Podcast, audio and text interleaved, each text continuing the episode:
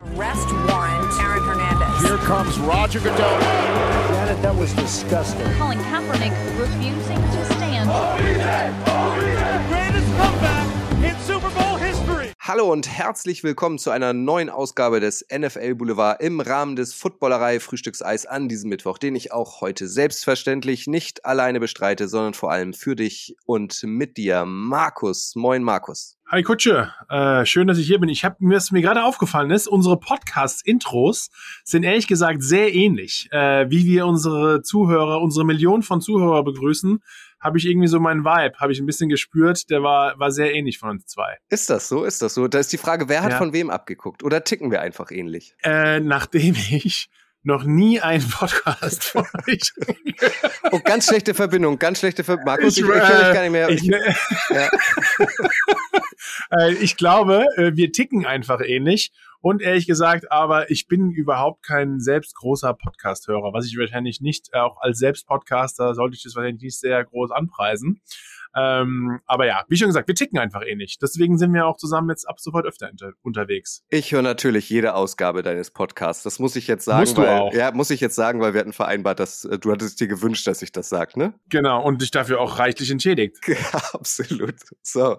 Markus Kuhn ist heute dabei. Darüber freue ich mich sehr. Ex-NFL-Profi, Aushängeschild des deutschen Footballs und seit neuestem NFL-Experte bei RTL. Du wirst zusammen mit Jan Stecker und Sebastian Vollmer aus Kansas City die ersten beiden Draftnächte für RTL besetzen in der Nacht vom 27. auf den 28. April auf Nitro und in der Nacht vom 28. auf den 29. April auf RTL Plus. Glückwunsch dazu.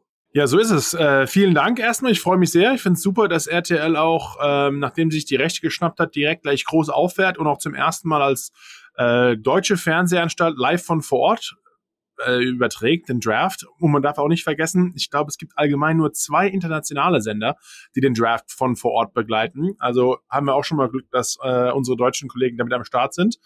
Aber das Kompliment kann ich auch nur gleich zurückgeben. Auch dir herzlich willkommen, Teil der RTL-Crew zu sein. Du äh, bist ja in Köln vor Ort mit noch einer anderen paar interessanten Truppe. Ich sag's mal nicht, weil ich, ich weiß, wie öffentlich das schon ist. Ähm, aber wirst natürlich hier unsere fleißigen deutschen Fans und die Community schön einbinden. Also äh, schön für uns, da dabei zu sein. Absolut, absolut. Ähm, danke dafür. Genau, wir sind dafür da in Köln, um euch zu entlasten, damit ihr auch mal Pipi machen könnt. Zum Beispiel Ich ist wollte ja, gerade sagen, ich wollte gerade, als wir aufs Klo, als wir aufs Klo gehen können. Genau, das-. Das sind ja schon zwei sehr lange Nächte. Mittlerweile steht fest, ähm, oder ist auch öffentlich, wer bei mir in Köln noch dabei ist. Also genau, einmal Ah, okay. gesagt, ich, ich bin in Köln ähm, äh, im RTL-Studio. Es wird zu uns geschaltet und äh, bei mir sitzen noch äh, Mona Stevens, die äh, Super. Repräsentantin und Botschafterin des deutschen American Flag äh, Programms und Quarterback der deutschen Frauennationalmannschaft. Valentin Rödiger wird dabei sein, der ist Wide Receiver von den Cologne Centurions ähm, aus der European League of Football, also ein noch aktiver Footballer und ein ehemalig aktiver Footballer, auch Wide Receiver Max von Garnier. Ähm, einer der besten Wide Receiver, die Deutschland wahrscheinlich je hatte, wird auch in Köln sein. Und dann werfen wir uns die Bälle immer mal wieder zu, Markus, ne? Sehr gut. Ja, Max ja auch ähm, Coach der deutschen Nationalmannschaft, ne? Mhm. ähm, ist da auch dabei. Und ich bin mit Max, habe ich sehr viel zu tun, weil wir beide sehr involviert sind im Flag Football Programm der NFL in Deutschland. Also muss ich sagen, hast du auch, Mona habe ich auch schon kennengelernt beim Deutschlandspiel. Du hast eine super Truppe mit dir auch wieder am Start, muss ich sagen. Also echt toll. Ja, und Valent Valentin ist auch großartig. Also das, das wird, glaube Den ich, kenne ich noch nicht, deswegen, ich wollte no disrespect, ich kenne ihn nur nicht persönlich, aus von allen, die du bis jetzt äh, erwähnt hast. Ja, du wirst ihn kennenlernen. Also wie gesagt, es wird ja regelmäßig, ähm, so ist zumindest der Plan, dann von euch aus Kansas City nach Köln geschaltet. Wir quatschen ein bisschen vor Ort, wir zeigen natürlich die Highlights aus Social Media, sowohl von den College Prospects als auch von euch ähm, deutschen Fans, die sich die Nacht um die Ohren schlagen. Und wir werden auch Schalten haben zu Fanclub-Vertretern deutscher NFL-Teams, damit die dann auch situativ emotional die Picks ihrer Teams bewerten können. Also wir geben auch deutschen Fans eine echte Stimme. Markus, wann fliegst du los und wie groß ist deine Vorfreude äh, auf Kansas City, auf den Draft? Ähm, also ich fliege schon relativ früh los. Ich glaube, ich bin schon sogar montags in Kansas City, weil wir am Dienstags noch ein paar Drehtage geplant haben äh, mit, mit Leuten von Kansas City. Ähm, mal schauen, wen wir da, also auch spielen äh, und Coaches. Mal schauen, wen wir da direkt vor die Kamera bekommen. Also da werde ich Interviews führen freue ich mich da wirklich ganz besonders drauf, weil es auch wieder Einblicke sind, die wir den deutschen ähm, Fans zeigen können, die es vielleicht vorher so noch nicht gegeben hat. Und ja, dann freue ich mich ehrlich gesagt wieder in einer anderen Rolle mal beim Draft dabei zu sein und das Ganze von vor Ort mitzuerleben, was ich auch noch nie, ich war noch nie bei meiner Draft-Location vor Ort, war ich auch selbst auch noch nie. Also das ist äh, wirklich der Hammer. Und dann einfach der große erste Aufschlag bei, bei RTL. Sebastian sehe ich hier eh gefühlt dauernd. Äh, mit Stecker hatte ich auch schon in der Vergangenheit einiges zu tun. Also ähm, ja, ich freue mich wirklich da, da mal vor Ort zu sein und vielleicht auch den ein oder anderen leckeren Happen mir in Kansas City, das bekannte Kansas City Barbecue, vielleicht mir da ähm, ne, in den Mund zu schmeißen. Ich, ich habe schon ganz vielen Leuten erzählt, die ich kenne, die auch äh, neben dir äh, in Kansas dabei sein werden. Joe's müsst ihr besuchen. Das ist so eine umgebaute frühere Tankstelle.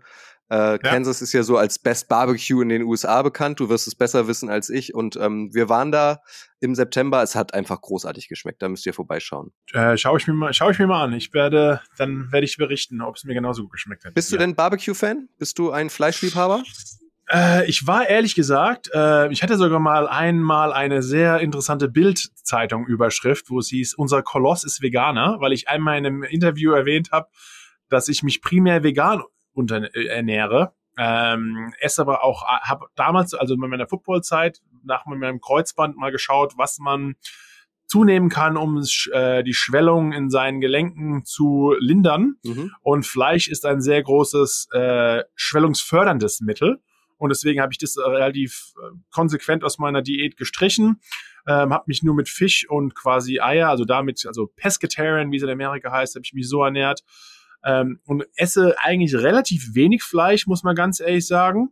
Ähm, wenn versuche ich nur hier besonders und gut und das Ganze, aber ja, wie schon gesagt, wenn man dann mal in Kansas City ist, dann kann man auf jeden Fall mal äh, sich da so ein Stück Schwein oder was auch immer die haben. Wahrscheinlich Barbecue ist ja meistens immer Schwein schnappen. Ähm, also ja, esse Fleisch, aber er ist nicht, keine Ahnung, nicht der komplette komplette Fleischfresser.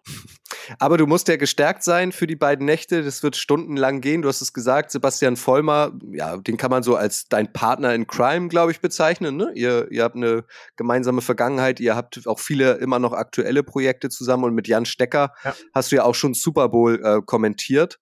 Also ihr seid, also ihr kennt euch, das ist, glaube ich, auch gut fürs Zusammenspiel und ähm, dadurch wird das wahrscheinlich eine runde Sache mit euch drei da ähm, vor Ort, vor der Bühne ähm, in Kansas City, oder? Ja, also mit Sebastian habe ich, wie schon gesagt, also wir haben uns zum ersten Mal kennengelernt, da habe ich noch bei den Giants gespielt und er war dann bei den Patriots auf der Preseason. Die Giants und die Patriots spielen ja jedes Jahr in der Preseason zusammen.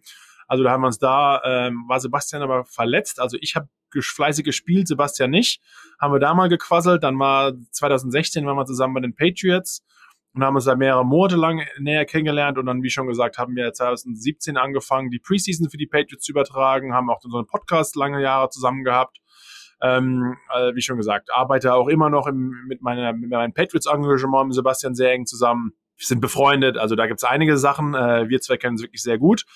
Äh, Stecker, wie hast du auch richtig gesagt, mit ihm habe ich auch einen Super Bowl schon übertragen. Ähm, und ja, war auch mit ihm in München sogar schon mal äh, zusammen bei einem Kaltgetränk äh, unterwegs. Also auch Jan, auch Jan kenne ich jetzt schon wirklich mehrere Jahre. Ich habe so einen Mugshot gesehen, du ja wahrscheinlich auch, wie eure Bühne oder wie eure Plätze aussehen werden äh, in Kansas City. Es ist Open Air. Mit Dach, ja. aber äh, mit Dach, aber immerhin. Also wenn es regnet, werdet ihr jetzt nicht nass und seht dann nicht aus wie bekossene Pudel. Aber wirklich auch so direkt ähm, vor der Bühne und wahrscheinlich inmitten von Fans, ne? Ja, also ich kenne ich kenne inzwischen ähm, von der NFL den Verantwortlichen einige, die auch immer für diese großen Projekte zuständig sind äh, und die auch immer die ganzen International Events auf die Bühne, auf die Beine stellen. Ähm, und habe da mit jemandem gesprochen beim Super Bowl und er hat nur gesagt, wow, also RTL ist nochmal eine andere Nummer. Ähm, also von NFL-Erfahrung, ähm, weil er gesagt hat, was sie gleich gefragt haben mit, wir brauchen eine fünf mal fünf Meter große Bühne für den Draft, wir wollen genau da und da sein. Einfach so gewisse Forderungen oder Wünsche, die sie geäußert haben zeigt doch einfach, wie, wie groß sie auffahren wollen, ehrlich gesagt. Und habe auch schon ein paar Renderings gesehen von der Bühne. Sieht sehr professionell aus, wie man es vielleicht so aus den großen Thursday Night, Sunday Night oder Monday Night Games bekommt, äh, mitbekommt. So eine Art von Bühne direkt mitten im Geschehen. Äh, man wird auch schön die Atmosphäre einfangen können von, glaube ich, man hört ja eigentlich mehr Boos als Jubeln, mhm. weil halt äh, alle 32 Teams vertreten sind und immer nur, nur ein Team von den 32 freut sich über die jeweiligen Draftpick. Und äh, ja, ich glaube, das wird dann eine, eine besondere Erfahrung und und auf jeden Fall toll, was da, was da aufgebaut wurde in Kansas City. Wir kommen gleich noch dazu. Du hast es vorhin schon äh, angedeutet. Äh, du wurdest ja selber gedraftet. Ähm, aber einmal so ganz allgemein. So, was macht für dich die Faszination Draft aus? Sowas kennen wir als, als Sportfans in Deutschland ja zumindest gar nicht. Also, was ist für dich da die Faszination dieses Events? Ja, also ich finde einfach vom amerikanischen Sportsystem ist es natürlich was sehr geläufiges. Nicht nur die NFL hat den Draft, sondern auch die alle anderen, obwohl der NFL-Draft nochmal ein bisschen anderer und spezieller abläuft wie die anderen. Äh, dass es wirklich darum geht, dass das schlechteste Team vom, von der Vorsaison als allererstes wählen darf oder sie kann auch, wie es auch dieses Jahr ist, ihren, ihren Draft-Pick wegtraden, um dann in die Zukunft zu schauen und da noch Möglichkeiten in der ersten Runde oder wie auch immer noch, äh, noch mehr Spieler sich zu schnappen. Aber ich finde es einfach cool, weil es ehrlich gesagt das widerspiegelt auch einfach, was die NFL allgemein immer zeigen will oder, oder diese, diese Chancengleichheit fängt von Anfang der Saison quasi an. Dass er wirklich sagt, jedes, jeder Fan, jedes Team hat jedes Jahr aufs Neue die Möglichkeit, ganz oben mitzuspielen, in den Super Bowl zu kommen. Und äh, das fängt an Tag eins an und das ist eigentlich der Draft, wo man gleich sagt, okay, das schlechteste Team hat jetzt die Möglichkeit, sich den besten Spieler der, des Colleges zu schnappen, der vielleicht die Franchise ändern kann, einen Quarterback sich zu holen, der äh, die lange, die lange Serie der Niederlagen mal umdreht, wie wir es zum Beispiel jetzt in, bei den Bengals gesehen haben, wo alles geändert wurde, äh, nachdem sie Joe Boer gedraftet haben. Also das sind einfach gewisse Momente, die den Draft so besonders machen. Und ähm, das ist ehrlich gesagt das Schöne daran. Und auch, sage ich mal, wenn man ein Football-Fan ist und vielleicht mit dem Draft noch weniger zu tun hatte, da etwas mehr mitbekommt, was alles an Aufwand betrieben wird von der von NFL-Teamseite her. Ich habe das Glück gehabt, den Draft auch ähm, selbst gedraftet worden zu sein, wie du gesagt hast, aber auch zwei Drafts und Teambuilding-Phasen mit den Giants im Front Office nochmal live mitzuerleben und was da einfach da, dahinter steckt und was die Scouts vor Arbeit leisten und wie viele Stunden über Stunden Film geschaut wird, von wirklich dem Erstrunden-Pick bis zu dem potenziellen Siebtrunden-Pick ist einfach komplett, kompletter Wahnsinn. Ähm, und ja, deswegen ist es, glaube ich, auch so besonders. Ja, du hast gesagt, das äh, schlechteste Team der Vorsaison hat die Chance, den besten College-Spieler zu picken, sich auszuwählen. Wobei man da ja sagen muss, den vermeintlich besten äh, College-Spieler. Ne? Es ist irgendwie so eine Lotterie. Also man, man weiß ja nicht so genau, was man bekommt. Man, man hofft, dass der Spieler, für den man sich entscheidet, dann auch äh, im eigenen Team funktioniert. Aber eine Garantie hat man halt nicht. Das macht es irgendwie ja auch spannend. Ne? Ja, und wie schon gesagt, deswegen sieht man auch gerade dies im Scouting-Bereich gibt's auch äh, viel Wechsel immer und wer hat einen guten Track Record und wer, wer wählt vielleicht öfter als, als Regional Scout oder als Area Scout gute Spiele aus und der schafft es im Endeffekt dann auf äh, General Manager Niveau zu werden. Also das ist wirklich auch auf der auf der Geschäft also auf der Football Seite in jedem in jedem Team so ein bisschen der Werdegang der Scouts dass man wirklich sagt, äh, wie gut seid ihr in der, in der Spieleranalyse und auch in der Spielerbewertung, um im Endeffekt zu sagen, der, äh, Markus, der kann eines Tages was oder ähm, der Erstrundenpick ist vielleicht doch nicht so gut, wie es vielleicht andere gedacht haben. Und wir, wir reden im Draft immer von wegen, ja, okay, der Spieler ist super und mal schauen, was er gleich in der Saison leistet. Aber eigentlich werden im Endeffekt die Spieler bewertet, auf, also der Erfolg der Spieler, die gedraftet werden, werden eigentlich erst nach drei Jahren bewertet. Also mhm. das ist eigentlich so ein bisschen der Zeitpunkt, dass man auch, sage ich mal, den Draft sich nochmal von vor drei Jahren anschaut und dann sagt von wegen, okay, wo ist der Spieler, den wir gewählt haben, auf welcher Position haben wir ihn gewählt, wo ist der vielleicht im Vergleich zu anderen, die wir auf der Liste hatten, um sich da auch nochmal selbst zu nachzuschauen, war das die richtige Entscheidung, wen hätten wir uns vielleicht anders schnappen können, was waren gewisse Punkte, die, wo wir Spieler A über Spieler B gewählt haben? Ähm, also es ist nicht einfach und deswegen ist da ist eine riesengroße, eine riesengroße Science dahinter. Ähm, aber wie schon gesagt, wer es im Endeffekt jetzt einen guten Job gemacht hat oder wer einen schlechten gemacht hat, lernt man mehr oder weniger eigentlich erst nach, nach drei Jahren ungefähr verkennen. Ja, bis, bis dahin ist es, oder zumindest ähm, bis dann auch die erste Saison mit dem, mit dem Rookie losgeht, ist es sehr viel Theorie. Äh, was ich auch immer spannend finde, ist äh, beim Draft, dass so überhaupt nicht vorhersehbar ist, was passiert. Es kann Trades geben, es gibt Mannschaften, die plötzlich ein paar Positionen hochspringen, es gibt Mannschaften, die ähm, fleißig Pick sammeln und dadurch ein bisschen runter traden. Ähm, was glaubst du, wie wild wird der NFL-Draft 2023? Oh, wie schon gesagt, auch das ist äh, schwer vorherzusagen. Also manche Teams, die traditionell, die sind weniger aktiv, was Trades betrifft am, am, ähm, am Tag. Das war bei den Giants war jetzt eigentlich immer der Fall. Die Patriots sind jetzt auch kein großes Team, das große Trades macht, ehrlich gesagt. Aber andere sind da um einiges aktiver. Aber es geht, glaube ich, eigentlich eher darum, wenn jedes Team hat sein Draft Board, also die wissen ganz genau, welche Spieler sie ungefähr in welchen Runden angesehen haben. Aber es kann zum Beispiel sein, dass jetzt ein Team sagt, oh, der, der Spieler hatten wir jetzt schon in der zweiten Runde äh, weggehen. Jetzt sind wir bei Ende der dritten Runde dran und der ist immer noch verfügbar. Jetzt wissen wir auch ungefähr, wie die Roster der anderen Teams aussehen. Es kann halt sein, dass der jetzt vielleicht in der dritten Runde einen Spieler schnappt, den wir in der zweiten Runde eigentlich als, als Two Second Round Talent gesehen haben. Dann geben wir nicht viel dafür auf, quasi einfach ein paar Spots nach vorne zu springen. Dann macht man hier nochmal da einen Trade und da, äh, hier nochmal einen Trade und da nochmal einen Trade. Also es kommt ehrlich gesagt komplett darauf an, was für Talent verfügbar ist, welches Team auch die Spieler an welcher, an welcher Reihenfolge sehen. Ähm, es ist manchmal so, als Außenstehender zu sagen, okay, was genau passiert, ist einfach ehrlich gesagt ein bisschen schwierig.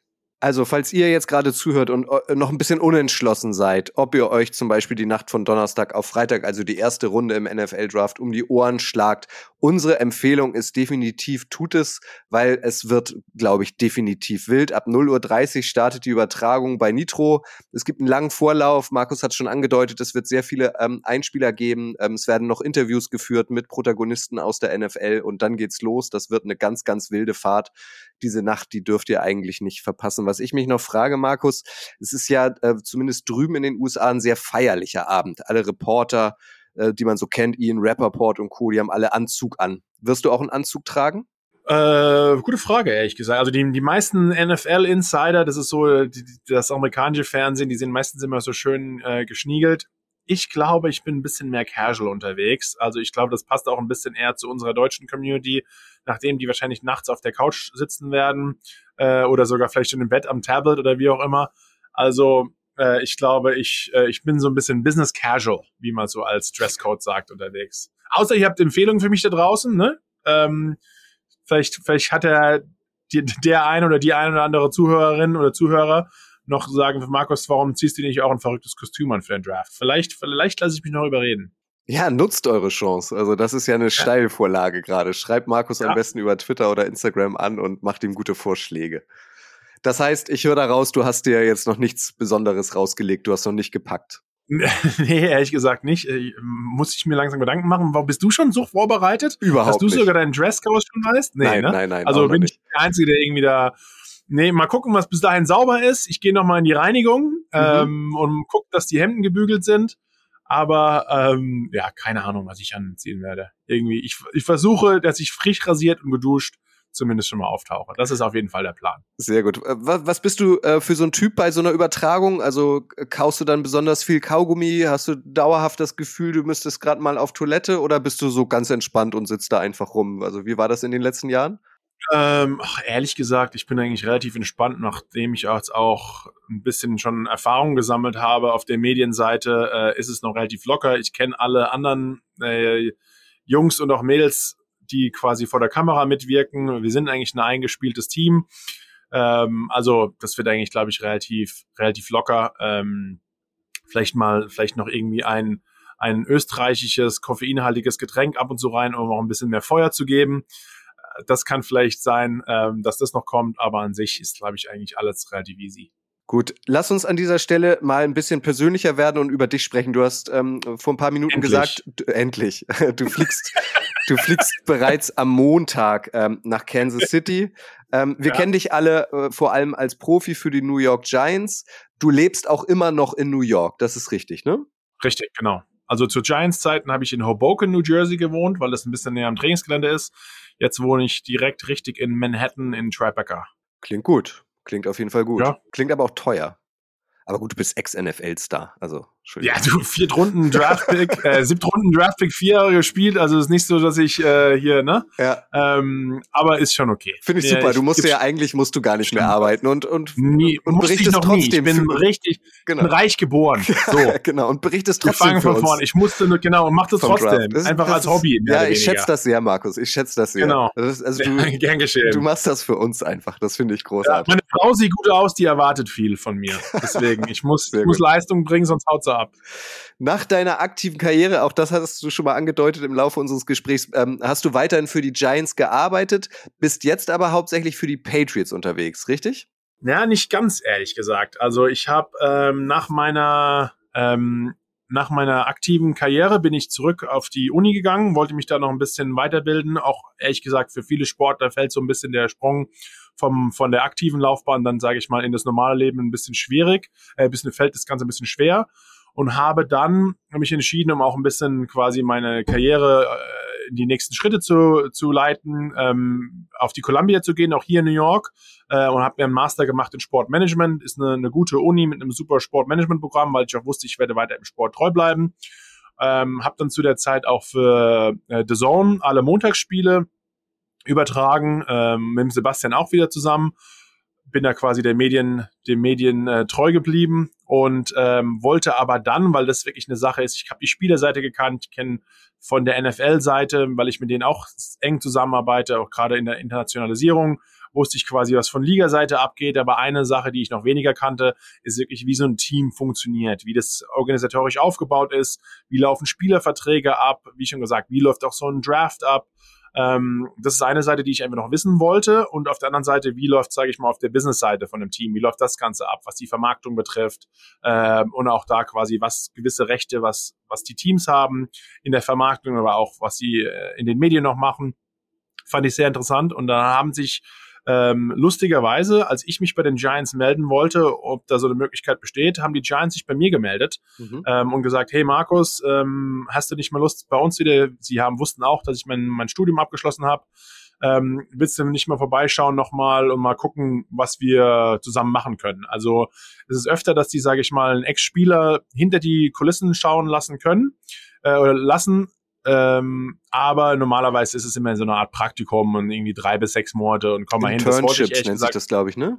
genau so ein Internship, aber Mhm. das war jetzt ehrlich gesagt nicht so mein Anliegen, weil dafür mit, ähm, das wäre mir zu wenig gewesen. Mhm. Und ähm, ja, war dann ehrlich gesagt dann sogar für zwei Jahre dort ähm, und habe deswegen die das das verrückte Pandemiejahr in der NFL so miterlebt und auch ein Draft da miterlebt, wie wahrscheinlich es noch nie gegeben hat und auch hoffentlich nie mehr geben wird. Mhm. Wirklich alle virtuell weit weg davon und dann ähm, in dem in dem Jahr 20, was haben wir, äh, 21 dann wirklich einen normalen Draft im War Room gewesen und das Ganze damit erlebt. Viele Spielerverträge gemacht, äh, gerade für die Rookies, weil die relativ leicht sind.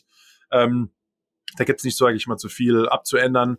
Ähm, ja, und das gemacht. Und habe dann nach meiner Giants-Zeit, weil die Giants verrückterweise kein internationales Interesse gehabt haben, äh, ich gesagt, du, wenn ihr keinen Bock habt auf International, ähm, dann passt es für mich ehrlich gesagt zu wenig und habe mich dann selbstständig gemacht Mhm. und habe dann als allererstes, ich meine, für die Patriots habe ich immer gerade auf mit Preseason und äh, solche Sachen schon immer mehr zusammengearbeitet, aber ähm, habe dann als ersten mehr oder weniger Kunden äh, von mir die Spielergewerkschaft betreut und habe der Spielergewerkschaft geholfen, wie man quasi sich äh, internationalisiert und was es für Möglichkeiten quasi gerade in Europa gibt oder wie wir auch internationale Spieler es denen helfen, sich mehr in der Liga zurechtzufinden, weil wir einfach einen ganz anderen Werdegang haben als, sage ich mal, diesen äh, Business as usual, wie die Amerikaner es quasi gewohnt sind. Mit äh, Spiel auf der Highschool ist gut, College gedraftet, Thema erledigt.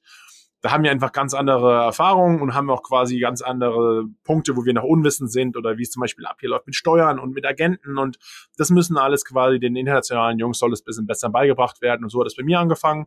Helfe aber auch mit der Vermarktung der Spielergewerkschaft, ähm, gerade in der Dachregion und ähm, deswegen, ja, war das mein erster. Dann habe ich mit den Patriots ähm, die quasi auch noch dazu geholt. Abgesehen von meinen Medienseiten, wo ich mit denen mache, habe ich da angefangen, auch die Vermarktung ähm, zu übernehmen und auch die Strategie. Also ich bin mehr oder weniger so die betreuende Agentur, was die Patriots Internationalisierung in Deutschland betrifft. Ähm, und äh, mit der NFL bin ich der Schirmherr vom Flag Football in Deutschland, kümmere mich aber auch oder unterstütze die ganze sportliche Entwicklung. Bin natürlich auch Ambassador, mache manchmal so hä, Shaking Hands, Kissing Babies äh, Aufgaben, wie es man halt als Ex-Spieler so macht.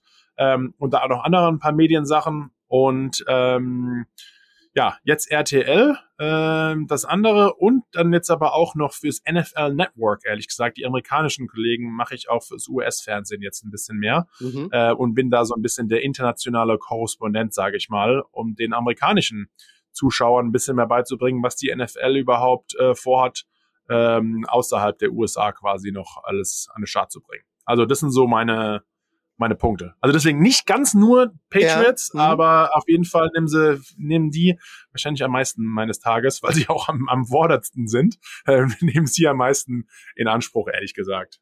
Auf jeden Fall ein buntes Potpourri. Du bist noch eine One-Man-Show oder hast du ähm, bereits Teammitglieder oder, oder Angestellte?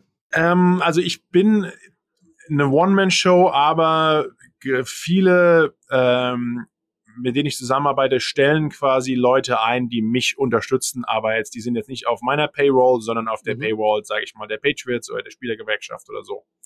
Ja, was eigentlich auch relativ äh, ganz guter Gig ist, ehrlich gesagt, dass Leute mit mir zusammenarbeiten und ich sie nicht zahlen muss.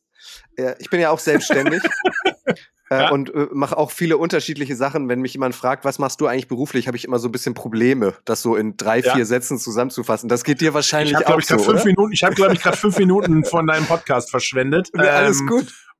Ja, Aber, aber um, über, wa- aber es ist wirklich schwierig, aber das ist auch cool, weil ich für jeden eigentlich ein, also alles hängt zusammen und ich habe einen guten Überblick über, über was international quasi in Mhm. unserem Sport passiert, mache aber mehr oder weniger für jeden Partner was Individuelles und was Eigenes, dass ich quasi nicht denselben Job habe äh, jeden Tag und äh, das ist immer ja eine ne schöne Wundertüte, wo ich zum Beispiel, okay, was sind meine Calls heute? Jetzt heute Morgen war zweimal RTL, einmal Patriots, ähm, war, war am Start, dann ähm, ja, bist du noch dran und jetzt heute Nachmittag ist nochmal wieder was anderes dran. Also ist echt, äh, macht Spaß. unser gemeinsamer Freund äh, Nico Beckspin würde jetzt sagen, fühl ich. Fühl ich. Fühle ich. Ja, genau. fühl ich. Also man hat quasi so einen mobilen Bauchladen. Worauf ich hinaus wollte, ist, ob es im Amerikanischen, im Englischen ähm, vielleicht so ein, ein, eine Berufsbezeichnung gibt, so ein Begriff, ähm, der dann irgendwie alles umklammert, was du gerade so alles machst. Jack of all trades, glaube ich nur. Okay. Ähm, aber nee, gibt's, also echt, wie schon gesagt, von manchen äh, bin ich eher als Consultant, Berater, Mhm. dann ähm, auch On-Air Talent, ne? Ähm, also die, die wenigsten sind, glaube ich, also die meisten Leute sind eher konzentriert sich auf die Medienseite oder sind quasi eher im Hintergrund. Mir macht es ehrlich gesagt Spaß, dass ich beides machen kann, weil nur vor der Kamera Quatsch äh, hätte ich nicht Bock drauf, aber nur hinter ist vielleicht auch manchmal ein bisschen langweilig. Und das machst du dann hauptsächlich im Homeoffice, da im 38. Stock in deinem Riesenpalast? Oder ähm, Genau, äh, 39. Stock Penthouse. Mhm. Nee, Quatsch, äh, fünfter Stock ähm, bei mir. Ähm, aber viel, viel Homeoffice, wenn es geht. Aber jetzt mit einem neun Monate alten Kind bin ich meistens verdammt in ein äh, Work-Sharing-Space, um da ein bisschen mehr Ruhe zu haben, ehrlich gesagt. ja, Glückwunsch und dazu halt auch was. ehrlich Eine gesagt- Tochter, ne? Danke dir. Genau, eine Tochter, richtig. Mhm, Äh, mhm. bin aber halt auch wirklich verdammt viel auf Achse. Also ich war jetzt Ja. gerade bei den Patriots letzte Woche für drei Tage, um da Strategie-Meeting und auch immer ein bisschen Content zu machen. Ähm, dann halt Deutschland eh oft mit auf verschiedenen Gründen und halt hier auch in Amerika immer ein bisschen auf rumreisen. Also Aber Alles irgendwie gut. ja auch absolut mega, ne? Also du bist 2012 in die Liga gekommen, jetzt ist das zehn Jahre her und du sagst, ähm, du berätst die Spielergewerkschaft, du berätst einzelne Team in Sachen Internationalisierung, ähm, in, in Sachen, ähm, wie, wie, wie könnt ihr den deutschen Markt erobern? Es ist wahnsinnig viel passiert in die Richtung in den letzten Jahren, ne? Ja, ist unglaublich, ehrlich gesagt. Also äh, ich weiß, als mein Vater ähm, mit mir damals die College-Tour gemacht hat und wir verschiedene Colleges abgeklappert haben, mit, mit, dem, mit der Hoffnung, ich könnte vielleicht ein Stipendium irgendwo ergattern, hat er nur gesagt, naja, vielleicht bist du eines Tages ein paar Jahre in Amerika und dann irgendwann kannst du dann helfen, den Sport in Deutschland, sage ich mal, äh, wachsen zu lassen oder, oder hilfst dem Ganzen, dass der Sport in Deutschland wächst. Dass es im Endeffekt halt ich noch zu einem Profikarriere gereicht hat und danach noch ein bisschen äh, mehr.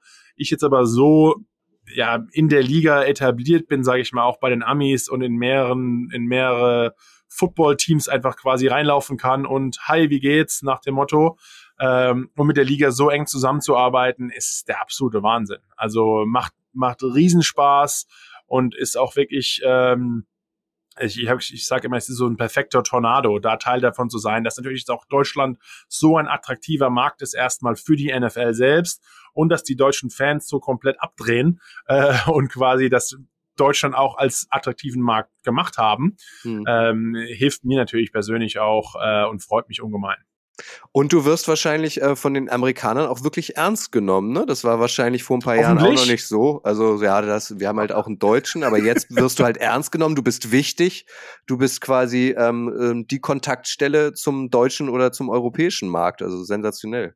Äh, ja, also ich, ich glaube, die, die nehmen einfach allgemein Deutschland als Markt ernster. Ich glaube, daran liegt es einfach. Ähm, und ich glaube, das ist so, das groß, der große Punkt war einfach so, dass du der Letzte, der noch keine Ahnung hatte, was in Football Deutschland abgeht, der hat es dann den ganzen beim ersten deutschen mhm. Spiel live miterleben können.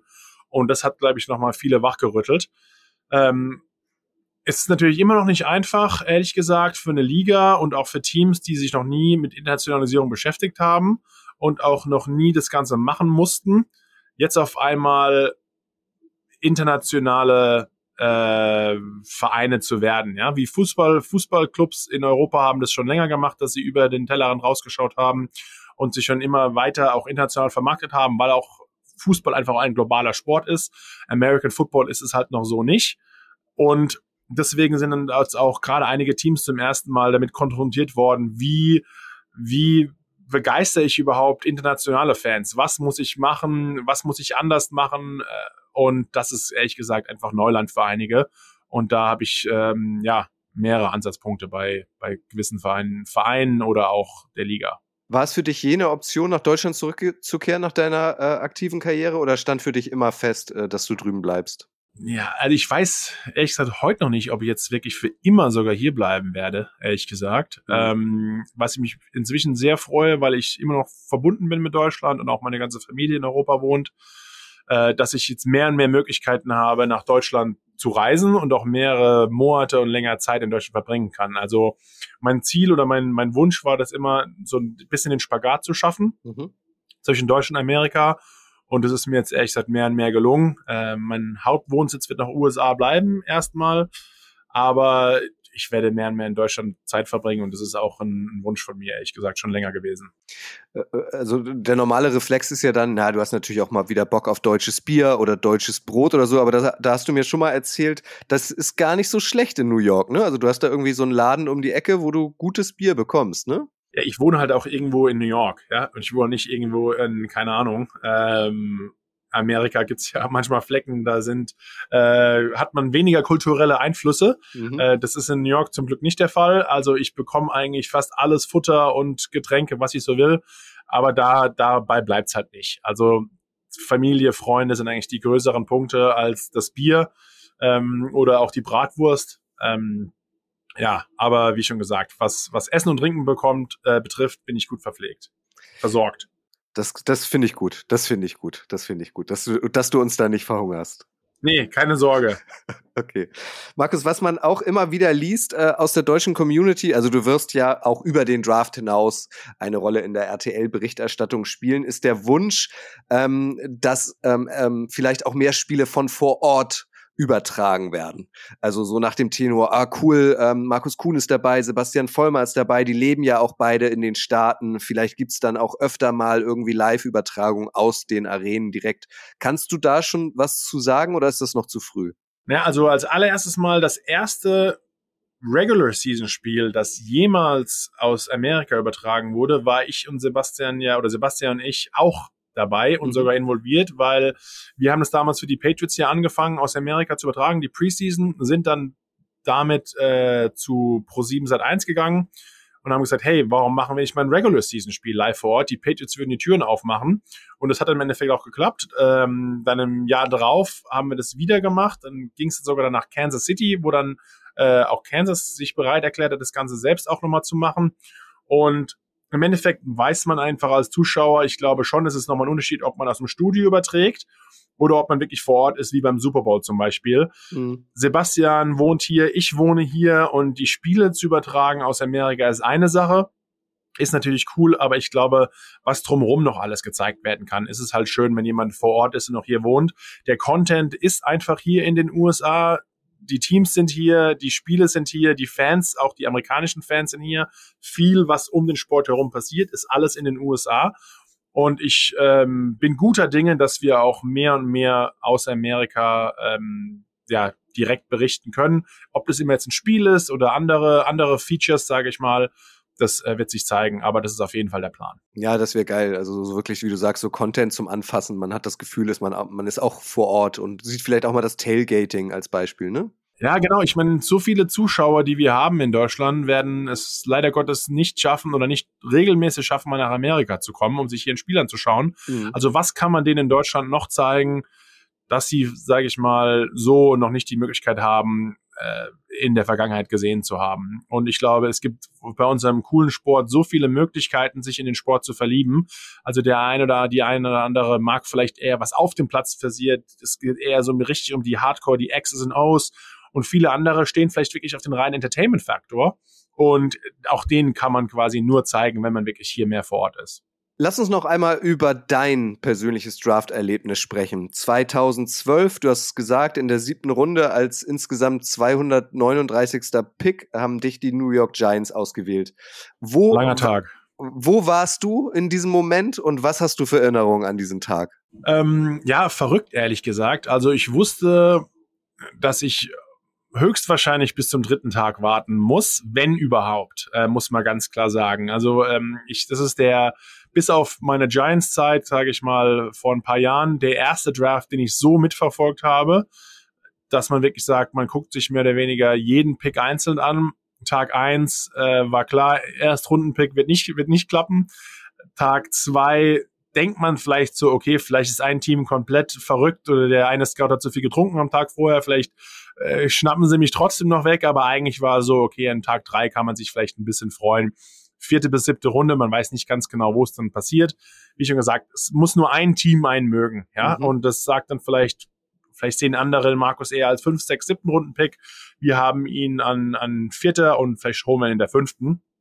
Ähm, ich war damals in meiner Wohnung in Raleigh, North Carolina, wo auch mein College war, wo ich auch auf die Uni gegangen bin, bei NC State und war da ganz gemütlich mit einem Kumpel von mir. Mein Vater ist eingeflogen, meine damalige College-Freundin, die war, glaube ich, auch dabei.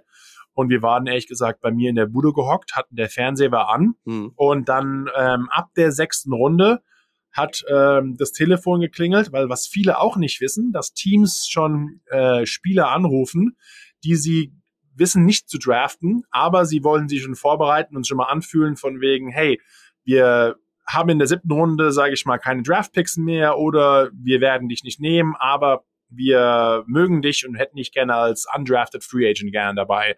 Hättest mhm. du Interesse? Also manche Teams rufen die Spieler selbst an, andere rufen dann nur den Agenten an. Das war dann ein bisschen komisch, wenn dann in der sechsten oder Anfang der siebten Runde das Telefon klingelt und du denkst, oh, werde ich jetzt gedraftet, aber dann mhm. sind es irgendwie die 49ers und sagen, ja, wir draften dich nicht, aber hättest du Bock, wo ich mir nur gedacht habe. Wer hat sich denn konkret gemeldet? Also zu diesem ähm, äh, weiß Anlass? zu lange her, aber gibt es ein paar, okay. ehrlich mhm. gesagt. Mhm.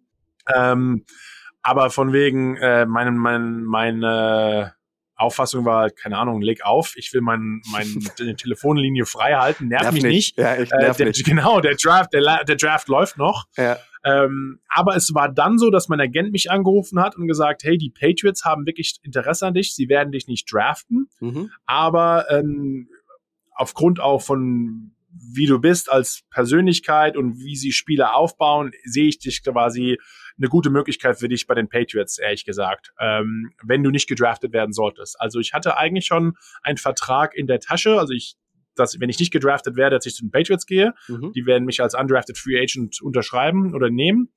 Ähm, und dann kam aber dann, ja, Ende, gegen Ende der siebten Runde, ruft mein Agent nochmal an und sagt einfach nur, hey Markus, also wenn nichts anderes mehr passiert, werden die Giants jetzt dich in, mit ihrem, keine Ahnung, Pick in der siebten Runde hier schnappen. Und dann so, okay, äh, wie ist es? Und dann äh, klingelt auf einmal das Telefon, wirklich.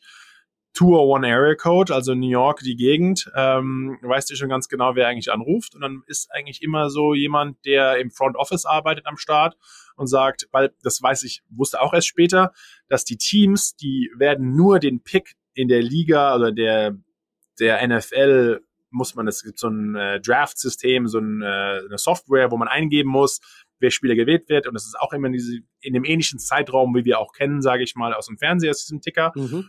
Aber dass die Teams eigentlich erst den Namen erst eingeben, wenn der Spieler auch am Telefon ist. Mhm. Weil es kann sein, wenn du vom Spieler nicht das Okay bekommen hast Mhm. und du aber eintippst, ob er den nicht abnimmt, dass du quasi übergangen wirst, was ja auch schon mal in der Vergangenheit Ja. ein, zweimal vorgekommen ist. Und das wird dann vermieden. Also sprich, einer von der Organisation äh, ruft dich an, hat mich am Telefon, dann geben sie den Draftpick quasi der Liga weiter und erst dann sieht man auch dann im Fernsehen, bla bla bla bla, mit der Nummer, wie auch immer.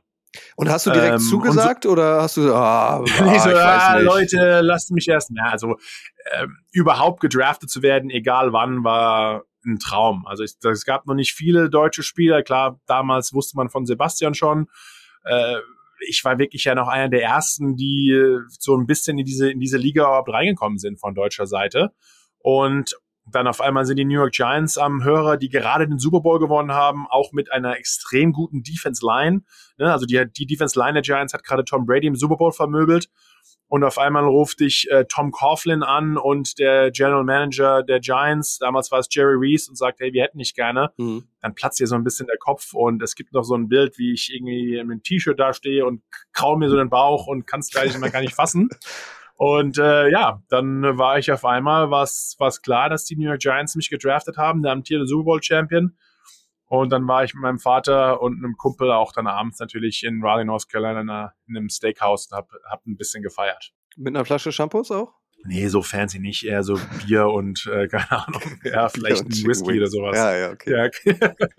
Sehr gut. Was mich auch nochmal interessieren würde, das hast du vorhin auch so gesagt, ähm, 2021 hast du ähm, den, den, so einen richtigen Draft, also mehr als 2020 während Corona miterlebt. Äh, nimm uns da Ja. einmal ganz kurz mit, also weil das, das interessiert, glaube ich, ganz viele, inklusive ähm, mich selbst. Da muss doch die Luft knistern in diesen War Rooms, wie sie genannt werden, oder? Also Ja. während des Drafts, das muss doch eine unfassbare Anspannung sein, ne? Ja, aber es ist trotzdem eigentlich, weil man darf nicht vergessen, die, der Draft an sich ist relativ geordnet, läuft das Ganze ab. Bis auf, klar, die eine oder andere Sache passiert dann, wo dann manchmal, also eigentlich ist immer alles ganz, ganz ruhig. Gerade in der ersten Runde, die meisten Teams haben nur einen Pick, sage ich mal, oder vielleicht zwei, wenn du einen Trade oder so auch immer vorher hattest. Du weißt eigentlich mehr oder weniger schon, bis auf, sage ich, du hast so zumindest mal so drei Spieler, wo du eigentlich weißt, okay, einer von den drei wähle ich jetzt. Also eigentlich läuft da alles ganz entspannt ab. Nur wenn irgendwas Unvorhersehbares passiert, dann ist auf einmal irgendwie, passiert auf einmal alles ganz schnell. Oder wenn es auf einmal losgeht, okay, du bist jetzt wirklich on the clock, dann wird der Spieler angerufen und diese ganzen Sachen. Aber das Ganze, was eher im Vordergrund passiert, über wirklich Jahre hinweg, dass die, dass die Spieler schon im, im Sophomore-Jahr, also im zweiten College-Jahr schon angefangen werden, gescoutet zu werden, dann die, die Progression, wie sie sich auf dem Feld weiterentwickelt haben, was da dazu kommt, dass wirklich eigentlich jeder draftbare Spieler einen ganzen Ordner über sich hat, von wegen, was ist er erstmal von seiner Körpergröße und sein Gewicht, ganz klar, wie sind vielleicht die Daten, die er beim Combine oder im, beim Pro Day abgeliefert hat, wie sind die, aber dann noch die ganzen anderen Informationen von wegen, hat der jemals einen Drogentest nicht bestanden? Oder äh, hat vielleicht die Frau in der Ka Kantine, äh, wo die das Essen jeden Tag gibt, keine Ahnung, sagt, der Typ ist ein Riesenarsch, ja, also der schmeißt mir jedes Mal die Gabel ins Gesicht, wenn er quasi seinen Teller abliefert, sondern also all diese Informationen, die von Scouts und, und ähm, Be Betreuern des Teams rausgefunden werden, alle die im Endeffekt dann dieses Draftprofil von einem Spieler zusammensetzen, das ist eigentlich das ganz Verrückte. Und ähm, dann der Draft an sich, wie schon gesagt, da wird erstmal das Board aufgebaut. Es gibt ein horizontales Board, vertikales Board. Das sind auch nochmal gewisse Sachen, wo dann Spieler rumge rumgeschoben worden werden. Dann am Anfang ist es eigentlich immer, dass man eher sucht, wer ist der Best Available, also der wirklich der beste Spieler mit der höchsten Draft-Note, das ein Team gibt, dass man sich die holt. Dann später werden eigentlich eher die Spieler ausgewählt, die klar die hohe Note haben, aber auch im Endeffekt dann, was sind so die Needs im Team, ne? Also brauche ich jetzt vielleicht noch einen Offensive-Line-Spieler oder eher einen Defensive Back oder wie auch immer und haben die vielleicht eine ähnliche Note und dann schnappe ich mir halt den, was mein Team eher braucht. Also das sind einfach unglaublich interessante Sachen, ähm, die vorgehen. Was aber eigentlich, wie schon gesagt, am hektischsten nochmal ist, Mhm. ist wirklich nach dem Draft oder gerade am Ende des Draftes, weil wirklich dann ist nochmal ein freier Markt. Also dann sind es vielleicht 50 Spieler auf dem Markt. Manche, die wurden nicht gedraftet, aber manche sind einfach ähm, Also zeige ich mir jetzt, guck mal, dieses Jahr, du hast eine gute Quarterback-Draft-Klasse oder du hast eine gute Tight-End-Draft-Klasse. Also diesen, diese zwei Positionsgruppen sind relativ gut vertreten. Deswegen werden einige von denen weggehen. Dadurch kann es natürlich sein, dass ein paar Offense-Line-Spieler nicht gedraftet werden, die aber relativ gut oder vielleicht in anderen Draft-Jahren sogar gedraftet werden wollen. Mhm. Äh, werden worden, werden worden, keine Ahnung, kann kein Geworden Deutsch. werden. Aber ähm, dann, dann schnappt man sich halt die halt später, dann rufen alle 32 Teams halt die Jungs an, dann musst du vielleicht da nochmal verhandeln, dann bekommt äh, der nochmal einen höheren Signing-Bonus, um zu dir zu kommen. Da wird es ehrlich gesagt nochmal hektisch und muss nochmal Überzeugungsarbeit geleistet werden, erstmal bei den Agenten oder halt auch bei den Spielern selbst. Aber an sich, ehrlich gesagt, ist alles relativ human und äh, uns abgeklärt, weil einfach vornherein schon so viele mhm. Entscheidungen getroffen werden, dass jetzt wenig, wenig Überraschungen, ehrlich gesagt, äh, in so einem Warroom passieren. Überraschung, das ist auch noch ein gutes Stichwort. Da muss ich dich natürlich auch noch äh, drauf ansprechen. Ähm, und mich würde vor allem interessieren, wie oft du diese Geschichte schon erzählen musstest. Du bist der erste Deutsche, der einen Touchdown oh, in der NFL. Wusste ich gar, wusste ich gar nicht. ja, genau. Dem ein Touchdown in der NFL gelungen ist im Dezember 2014 als New York Giant äh, gegen die Tennessee Titans. Ja. Hast du einen Ball aufgenommen, bist also wirklich wieselflink in die Endzone gesprintet. Danke sehr. Wie oft musstest du diese Geschichte schon erzählen? Äh, sehr oft, ehrlich gesagt. Aber das Gute ist bei solchen Sachen, das macht einem auch nichts aus, wenn man die ein bisschen öfter erzählen muss, weil es einfach ja ein guter, ein, ein super, ein super Event für mich persönlich gewesen ist, eine super Erfahrung und äh, wie schon gesagt, ich glaube auch das vielleicht nochmal einen kleinen Teil dazu beigetragen hat, wo auch nochmal ein gewisser Moment von wegen den deutschen Football-Fans ist noch etwas mehr, jetzt gab es einen Deutschen, der hat vielleicht mal einen Super gewonnen, oh, jetzt gab es mal einen Deutschen, der hat einen Touchdown gemacht. Also all diese, diese, diese großen Highlights, die haben nochmal ein bisschen, sage ich mal, ge geholfen, diese, diese Football-Welle nochmal weiter schwappen zu lassen. Und das freut mich, ehrlich gesagt, dass ich dann im Endeffekt derjenige gewesen bin, ne? Umso, umso besser natürlich. Ja, ist ein also absolutes gerade Brand. Für, gerade für mich persönlich. Absolut, absolutes Brandmark. Der erste Deutsche, äh, dem Touchdown in der NFL gelungen ist. Hey, also ja. das wird nur einen Menschen geben, der das von sich behaupten kann. Ja. ja, genau. Ja, sehr gut. Wie schon gesagt. Und auch immer, äh, wie immer im Leben, es gehört immer ein bisschen Glück dazu. Aber manchmal, ja, äh, bauen so diese Sachen, die man, die man quasi im Training macht. Also immer wie so ein Bescheuerter, der vielleicht nicht der beste Spieler auf dem Platz ist, aber wie ein Bescheuerter dem Ei hinterher zu rennen. Sowas zahlt sich vielleicht auch irgendwann aus und dass man im Endeffekt dann in so Momenten wie in so einem Spiel dann darauf vorbereitet ist, auch wenn sie relativ unwahrscheinlich sind, dass sie jemals passieren das ist natürlich auch ein gutes Ding. Auch das wirst du schon ein paar Mal beantwortet haben. Mich interessiert es aber trotzdem und ich will es trotzdem nochmal fragen. In den wenigen Sekunden auf dem Weg vom ähm, Ich nehme den Ball auf bis in die Endzone, das waren ja schon ein paar Meter. Äh, was ging dir da durch den Kopf oder konntest du glücklicherweise abschalten einfach und nur laufen? nee, also ich, ich glaube eh, wenn man, wenn man so auf diese sportlichen äh, Leistungen mal erinnert, passiert so im Kopf ehrlich gesagt nicht ganz so viel. Ähm, das ist alles so ein bisschen instinktiv, ehrlich gesagt. Also erstmal ging es darum, ja, Scoop and Score, den Ball aufzuheben, nicht direkt auf die 12 zu fliegen. Ich habe noch gesehen, wenn man sich das Video mal anschaut, äh, was normalerweise die meisten äh, kräftigen Jungs nicht wirklich machen, dass die, sage ich mal, den, den Ball äh, von einer Hand in die andere wechseln. Dadurch aber aus meiner deutschen Zeit, äh, wo ich Quarterback gespielt habe, auch nochmal Running Back und Tight End, äh, war das, glaube ich, so noch in mir drin, dass ich den Ball vom rechten Arm auf die linke, dass ich quasi der, das Ei immer soll näher zur Sideline sein, wenn du getackelt wirst oder fumbles, dass der Ball eher ins Ausrollt und nicht auf Feld. Mhm. Dass ich das noch gemacht habe, äh, kann ich mich auch nicht eher erinnern. Das habe ich erst später quasi gesehen, sondern einfach, okay, ich schaff's in die Endzone und dann eher auch, oh, krass, einfach einen Touchdown gemacht. Also es ist mir im College in, in Deutschland, habe ich es ein paar Mal gemacht. Im College ist es mir nicht passiert. Und dann aber einfach das Bewusstsein in der NFL gescored zu haben, äh, du es wie wenn dir jetzt einer sagen würde, mach mal einen Touchdown in der NFL, machst du dir auch in die Hosen, ehrlich Wie gesagt. meinst du das glaube, jetzt? Weil ich, ja, weil ich, wir Deutschen können uns einfach, ich bin ja auch Fan, wie wir alle da draußen. Das ist wie wenn du einem deutschen Fan sagst, mach mal einen Touchdown in der NFL, genauso wie du dich fühlen würdest, so habe ich mich halt auch in dem Moment auch gefühlt, ehrlich gesagt. Okay, ja, ich, auch hier können wir wieder Nico Backspin äh, zitieren. Äh, Fühle ich. Fühle ich. Fühle ich. Sehr gut. Markus, ich habe noch wahnsinnig viele Fragen. Ich würde gern wissen, wie Bill Belichick tatsächlich wirklich so tickt. Ich würde gern wissen, wie Eli Manning so ist und so. Aber das lass uns noch mal aufheben. Vielleicht okay. ergibt sich das ja irgendwie in der Draftnacht ähm, oder in den beiden Draftnächten auf Nitro und RTL Plus, dass wir noch mal drüber sprechen oder auch in der Zukunft. Ähm, ich möchte an, an, als letzte Frage aber noch loswerden, da musst du dich jetzt festlegen, wer wird denn an Nummer eins gepickt in diesem Jahr im NFL Draft? Ehrlich? Das, das, das so, da sollen wir schon, da sollen wir schon. Na, es ist jetzt So noch eine viel- Woche hin. Oder du musst es, du kannst es auch für dich behalten. Aber das wäre jetzt natürlich eine Frage. Ich, bin, ein, ich bin ein seriöser Fragensteller, ähm, die man Ja. jemanden, der ähm, für das deutsche Fernsehen vom Draft berichtet, ähm, kann man schon wir mal machen noch, wir machen ja noch einen Mock Draft, ne? Ja. Ähm, auch noch die ersten, ich glaube, die ersten 15 Picks machen wir für RTL. Aber ehrlich gesagt, ich glaube, dass Bryce Young ähm, geschnappt wird. Ähm, es heißt ja ein bisschen so die Size, ob das ein Problem ist, aber ich glaube, das haben wir bei Kyler Murray, Russell Wilson gesehen, dass das alles nicht ganz so wichtig ist. Äh, ich glaube, er ist so der kompletteste Quarterback. Er hat ja beim Combine hat er nicht geworfen, ähm, was ja oft auch, sage ich mal, den Jungs eher, glaube ich, hilft, als statt dass es ihnen ähm, weil man einfach seinen eigenen Quarterback-Coach dabei hat. Man kann sich auf die Routen vorbereiten, man hat so eine gewisse Progression, die bei den Teams zeigen kann. Äh, ich glaube, er ist so vom Kopf her so der der äh, matureste, also der erwachsenste, der reifste. Ähm, und ja, Alabama ist halt auch einfach, die spielen jede Woche gegen Hammer Gegner, gegen gute Verteidiger, gegen schnelle DBs.